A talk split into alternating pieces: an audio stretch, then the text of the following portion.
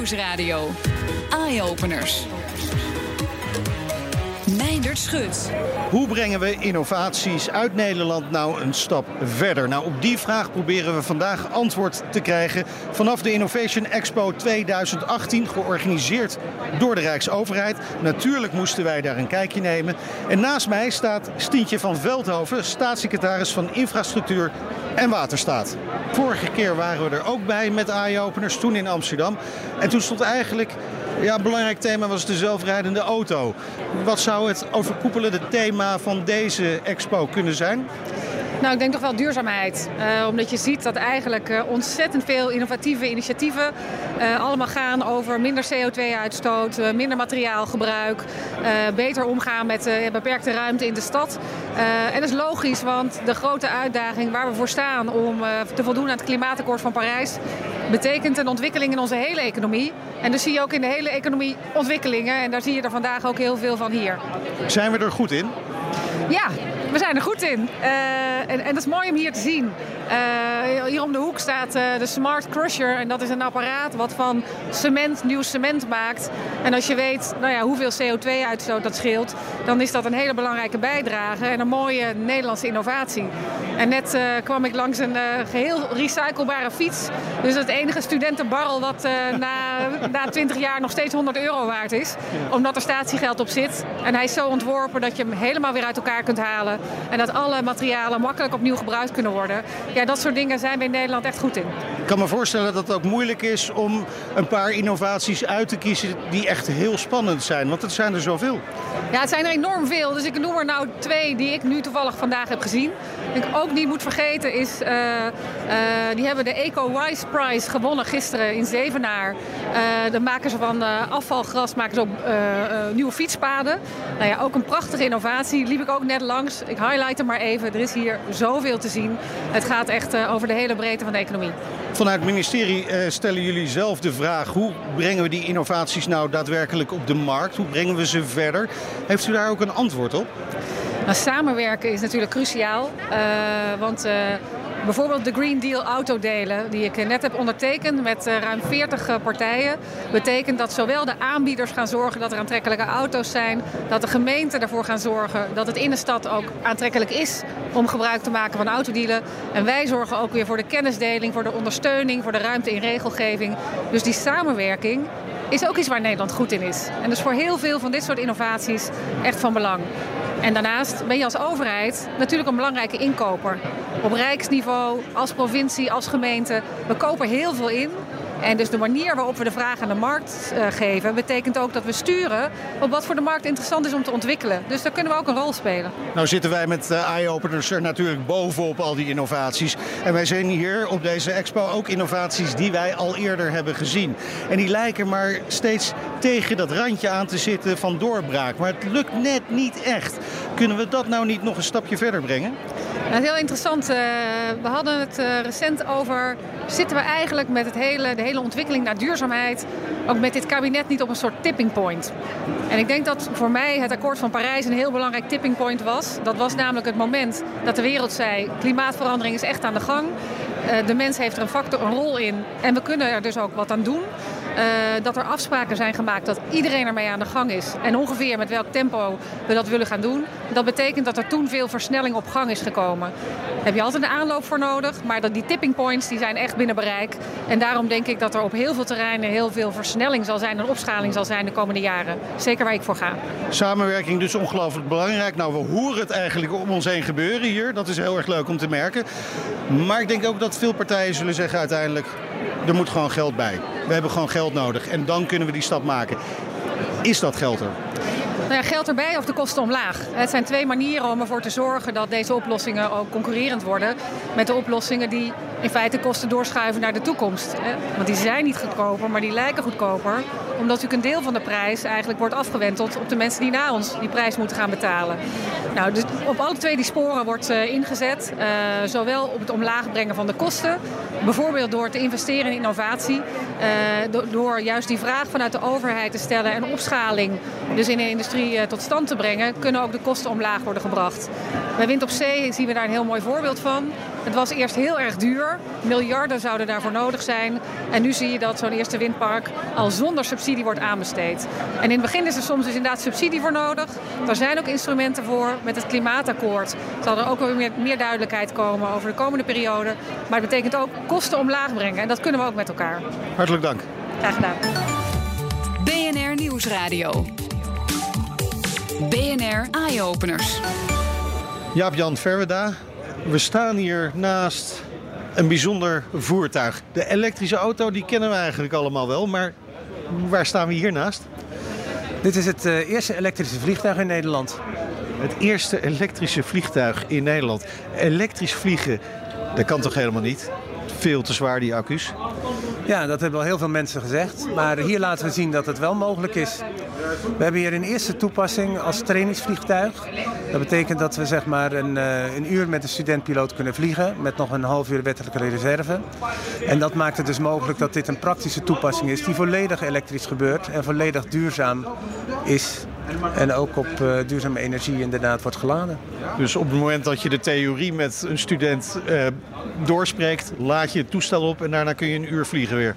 Ja, dat klopt. Eigenlijk heb je een normale cyclus is 45 minuten tot een uur vliegen met een studentpiloot. 15 minuten debriefing, 15 minuten briefing van de volgende. En in dat half uur laat je weer op voor 45 minuten vliegen. Nou, nou is dit het eerste elektrische vliegtuig in Nederland. Dat betekent dat er ongelooflijk veel ontwikkeling nog nodig is. Dat jullie ook uitdagingen zijn tegengekomen, ongetwijfeld bij de fabricage van dit vliegtuig.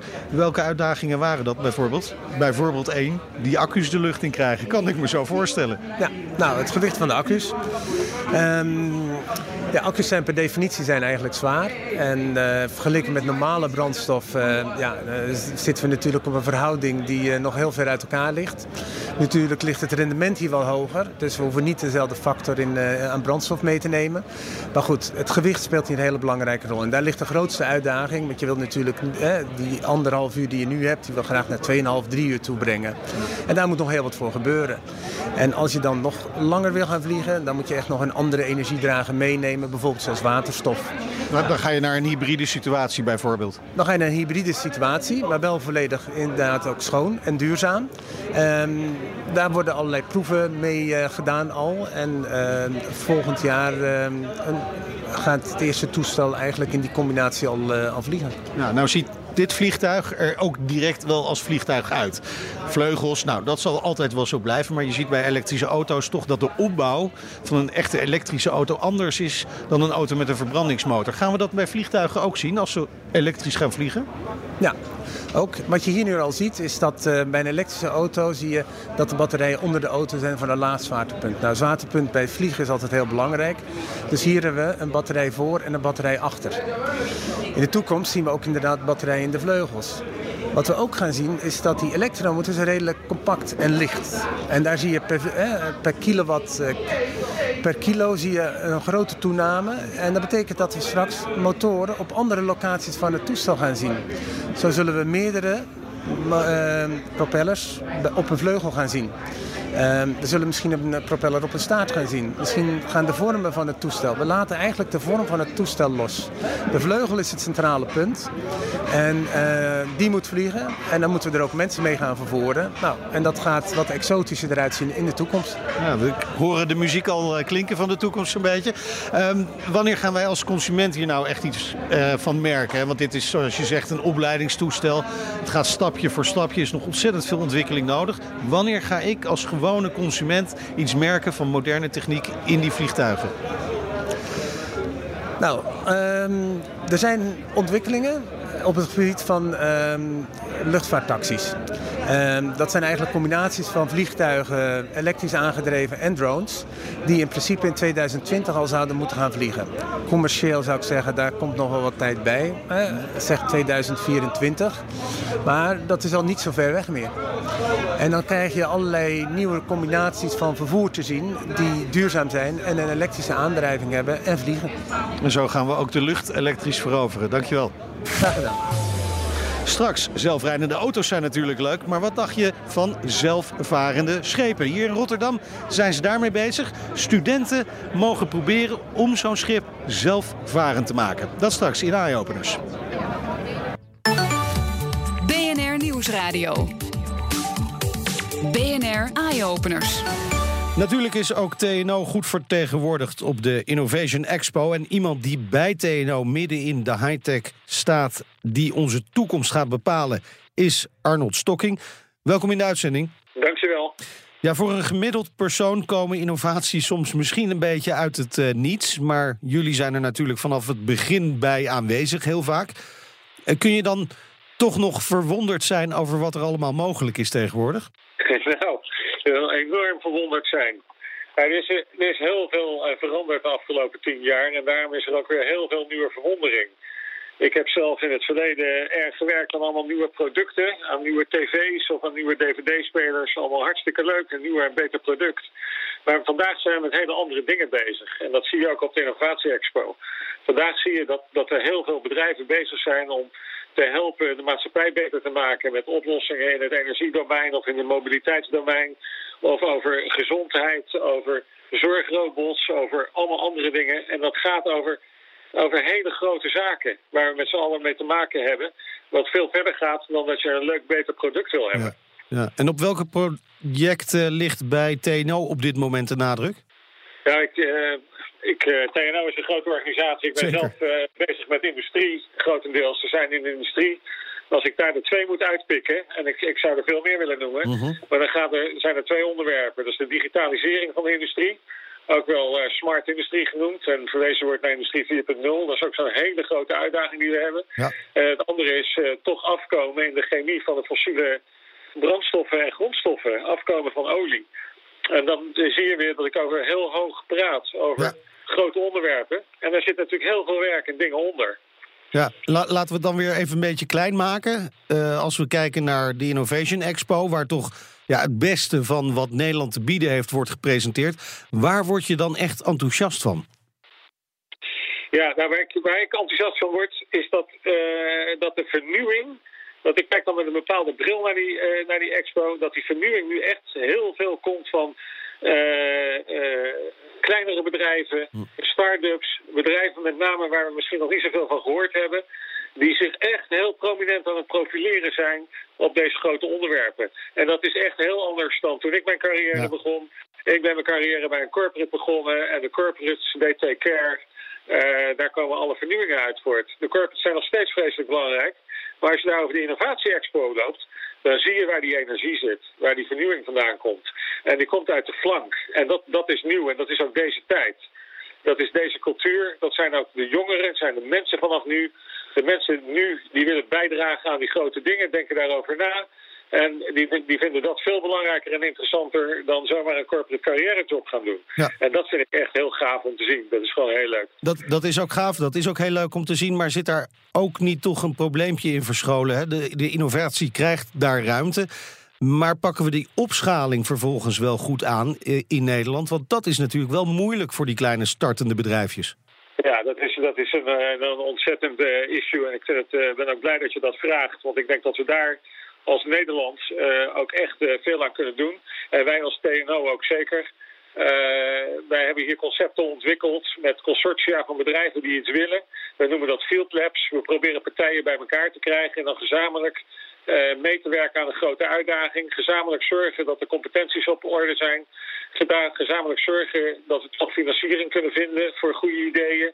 Uh, gezamenlijk werken met uh, opleidingsinstituten om te zorgen dat er ook in de opleidingen aandacht wordt gegeven aan nieuwe trends. Mm -hmm. En dat is het Field Lab concept.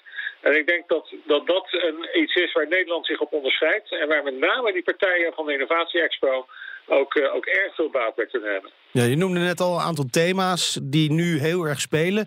Zijn dat ook de thema's waar wat jou betreft de grote kansen liggen voor Nederland in de toekomst?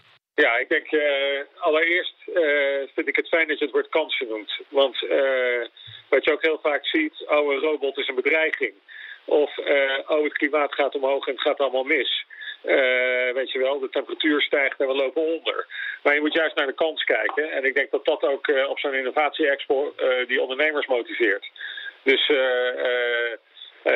ja, er is heel veel, heel veel kans om, om verder te komen op deze grote onderwerpen. Omdat je daardoor ziet dat er markt is En dat er iets moet gebeuren. En dat gebeurt in de digitalisering, dat gebeurt ook in, de, in, de decar, in het uh, voorkomen van CO2 in de lucht. Heel veel bedrijfsideeën, heel veel elementen. En die moeten we dan gaan opschalen. En uh, als je dat zo kan beschrijven zoals ik net zeg vanuit een ondernemer... Zo kan je het ook gaan beschrijven vanuit een overheid en ook vanuit venture capital. Ik denk dat we langzamerhand allemaal zien uh, uh, dat de overheden zich organiseren rond deze thema's, helpen om door die Valley of Death te komen met risicodragend uh, geld, ook van de regionale ontwikkelmaatschappijen en dat soort zaken. dat TNO, wij zelf, ook de programma's erop programmeren samen met universiteiten. En dat uiteindelijk ook het venture capital zal zien van hé, hey, hier komt uit deze broeinesten, Field Lab broeinesten, komen zulke mooie dingen. Hiermee uh, gaan wij ook echt in de opschaling verder. Dus ja, ik denk, uh, ik, het begint te gloren, maar het is nog wel een enorme oproep. Met Ja. name aan de financierders. Ja, maar, maar als dat lukt, dan komen er dus ook wel hele spannende dingen aan, kan ik me zo voorstellen. Ja, ik denk, ik denk dat wij eh, in Nederland eh, eh, met de ondernemingszin die daar op de Innovatie Expo was... en de enorme kennisinfrastructuur die er is met universiteiten en de TNO's van deze wereld... daar zijn wij eh, echt goed gepositioneerd om aan dit soort onderwerpen mee te doen. Maar je moet je natuurlijk ook goed schakelen. Goed schakelen ook met het buitenland. Goed schakelen met, met de andere top in de wereld. En dan kunnen wij door onze open cultuur van samenwerken echt voorop blijven lopen. Ik gebruik ook graag het woord voorop blijven lopen, want Ja. ik denk ook dat het in Nederland best goed gaat. Hartelijk dank. Arnold Stokking, Managing Director van de Unit Industry bij TNO. De toekomstmakers. We komen natuurlijk van de Innovation Expo in Rotterdam, in de haven. En ja, dan heb je natuurlijk wel over varen. En hier naast mij staat een student die daarmee bezig is. Autonoom varende boten. Gaat dat lukken in de toekomst? Wie ben je? Ik ben eh, Martin de Rijken van eh, de Haagse Hogeschool. Ehm, en wij zijn met eh, vijf studenten zijn we aan het werk in eh, Rotterdam. Voor de Port of Rotterdam ehm, op het Floating Lab. En dat is een boot die we beschikbaar voor ons hebben gesteld. Waarmee wij kunnen experimenteren op het gebied van autonoom varen. Eh, want zoals jullie allemaal weten is Rotterdam eh, is, was vroeger de grootste haven ter wereld. Dat is het nu niet meer. Maar ze willen nog wel de slimste en de veiligste haven ter wereld zijn. Ehm, en ja, wij maken dat mede mogelijk. Dus Ja, met de Floating Lab. Dit is gewoon een, een schip zoals je die verwacht in Rotterdam. Niet zo'n grote tanker, maar meer een eh, soort loodsboot. Ehm, nou is het met autonoom rijden op de snelweg. Ja, daar heb je nog lijnen op de weg hè, waar, en, en andere auto's. Eh, daar kun je allemaal rekening mee houden. Eh, op het water lijkt me dat allemaal een stukje lastiger. Mhm. Ja, ja, exact. Dus het water is natuurlijk dynamisch. Eh, dus de boot beweegt, dus je moet meer rekening houden met weersomstandigheden. Je moet rekening houden met eh, wind. Ehm, dus de oplossing die wij daarvoor bedacht hebben, we hebben acht camera's hebben op de boot geïnstalleerd. Die camera's die scannen heel de omgeving, eh, 360 graden view. Eh, en op die camera's ehm, detecteren wij twee dingen. Dus ten eerste detecteren wij objecten zoals boeien, schepen, eh, meerpalen. En ten tweede detecteren wij de scheiding tussen het water en het land. Ehm, en dan vervolgens plotten wij dus het water. En het water is natuurlijk het gebied waar wij kunnen varen. Ehm, en uiteindelijk, dat is het- hetgene wat we tot nu toe hebben. Eh, we zijn op dit moment een maand bezig. En in de komende vier maanden willen we ook nog ehm, die data gaan combineren met bijvoorbeeld de radar of de AIS. Zodat we ook eh, daadwerkelijk een algoritme kunnen creëren waarop de boot zelf kan varen. Ja, ik vind dat jullie al behoorlijk ver zijn als jullie pas zo eh, kort bezig zijn. Ehm, eh, natuurlijk, de kade, hè, de golfbewegingen. Maar je hebt vaak ook nog andere gebruikers van het water. Hoe ga je daarmee om? Want daar moet je mee kunnen communiceren, lijkt me. Andere schepen. Ja, ja, op dit moment is het nog niet zo dat wij dus met andere schepen gaan communiceren en op basis daarvan beslissingen maken. Het zal dus vooral reactief zijn. Dus als wij zien dat een ander schip komt aanvaren, eh, dan houdt ons algoritme, gaat daar rekening mee houden en die gaat zich daarop eh, aanpassen. Ja, maar de toekomst zal dat natuurlijk waarschijnlijk wel zijn. Ja, ja uiteindelijk zeg maar in, in de ideale wereld, dus als zeg maar elk schip autonoom is, dan praat elk schip met elkaar, eh, wisselt informatie uit en dan beslissen ze dus samen wat de ideale, eh, de ideale vaarweg is. Cool. Heel veel succes daarmee. Ja, heel erg bedankt. BNR Nieuwsradio. BNR Eye Openers. En dan is het alweer tijd voor de beste technieuwtjes vanuit de hele wereld. En daarvoor spreken we zoals elke week met tech- en innovatie-expert Elger van der Wel. Elger, om te beginnen. Google heeft een heleboel nieuwe hardware aangekondigd. Maar ik hoorde ook iets over een uh, slimme speaker van een andere techreus, namelijk van Facebook. Nou ja, een, een slimme speaker. Het is wat officieel een, een smart display wordt genoemd. Okay. Een scherm voor in huis, bijvoorbeeld in de huiskamer of de keuken. Met een camera erin en ook een slimme speaker ingebouwd. Uh, Facebook heeft namelijk de Porto en de Porto Plus aangekondigd. Aha. Het gerucht was dat ze dit al in het voorjaar zouden doen. Maar toen gooide het uh, Cambridge Analytica-schandaal een beetje roet in het eten. Oh, ja. Was niet echt uh, ja, goede timing, zeg maar. Dus doen ze het nu anderhalf week nadat er een gigantisch datalek bekend werd. qua timing. Ja, ja. Nog steeds niet heel handig Nee. volgens mij. In ieder geval, het portalscherm uh, is een scherm waarmee je kan video chatten met vrienden via Facebook of Messenger. Maar daarnaast zit ook Amazons spraakassistent Alexa erin. Dus geen eigen spraakassistent, Oh, maar die van, uh, van Amazon. Uh, het is een slimme speaker. Um, en een leuk detail is, de camera in het apparaat die kun je fysiek eigenlijk afplakken met een, met een ingebouwde cameracover. Waarschijnlijk omdat Facebook ook wel snapt dat mensen iets wat twijfelen om een camera van Facebook in huis te halen. Ja, en dat begrijpen wij dan natuurlijk ook wel een beetje. Uh, Facebook is bepaald niet de enige techreus die met nieuwe dingen komt. Uh, Microsoft heeft ook uh, interessante plannen voor een uh, nieuwe gadget. Ja, een opvouwbare tablet. De ontwerper oh. van, van alle Microsoft Surface tablets. Die droomt er al jaren van om een compacte tablet te maken. Die je vervolgens kan opvouwen, kan dubbelvouwen en dan in je, ja, in je broekzak uh, kan stoppen. Eigenlijk een oh, soort notitieboekje, maar dan in tabletvorm. Uh, technisch is dat nu nog lastig, maar verschillende fabrikanten die werken aan de benodigde schermtechnologie. Samsung is bijvoorbeeld zelf druk bezig met die technologie, maar ook met het maken van een smartphone dankzij zo'n scherm, dat je dan, ja, die dan ook dubbel kan klappen. Nou, cool. Benieuwd of dat ook daadwerkelijk gaat komen. Maar er is ook nog uh, ander Microsoft nieuws, heb ik begrepen. Ja, Microsoft heeft namelijk een streamingdienst voor games aangekondigd, genaamd Oké. xCloud. Moet volgend jaar beschikbaar komen in een soort testversie. Xbox games die draaien dan fysiek in grote datacenters. Dus eigenlijk een soort Xbox servers. En het ja. beeld wordt dan naar je toegestreamd. En de input die je geeft op je controllers, die wordt weer teruggestuurd naar de, naar de server. Dus de game zelf speel je echt op de server. Het is best een uitdaging technisch, want er mag eigenlijk geen enkele vertraging optreden in het op en neer sturen van al die data. Het idee is dat je op die manier op elk apparaat eh, een Xbox eh, game kan spelen. Zelfs op je smartphone via bijvoorbeeld 4G. Oké, ja, nou dat is wel hartstikke leuk natuurlijk. Vooral, vooral die gamers kunnen ze overal terecht. Ook mooi, al dat nieuws van al die techgiganten. Maar mijn vraag natuurlijk, elke week, heb je ook nog een autonieuwtje?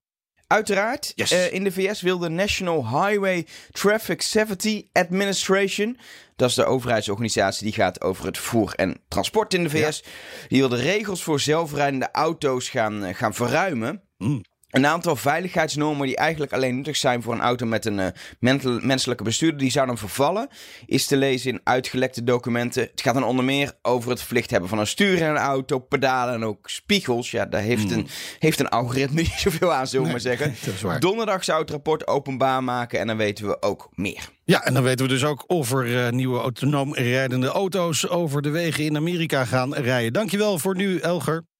Tot volgende week. Ja, en dat was hem dan ook gelijk voor vandaag. Terugluisteren kan natuurlijk altijd via de site, de app, de speciale BNR-app... of via iTunes of Spotify. Je hoort ons in de toekomst. Tot volgende week.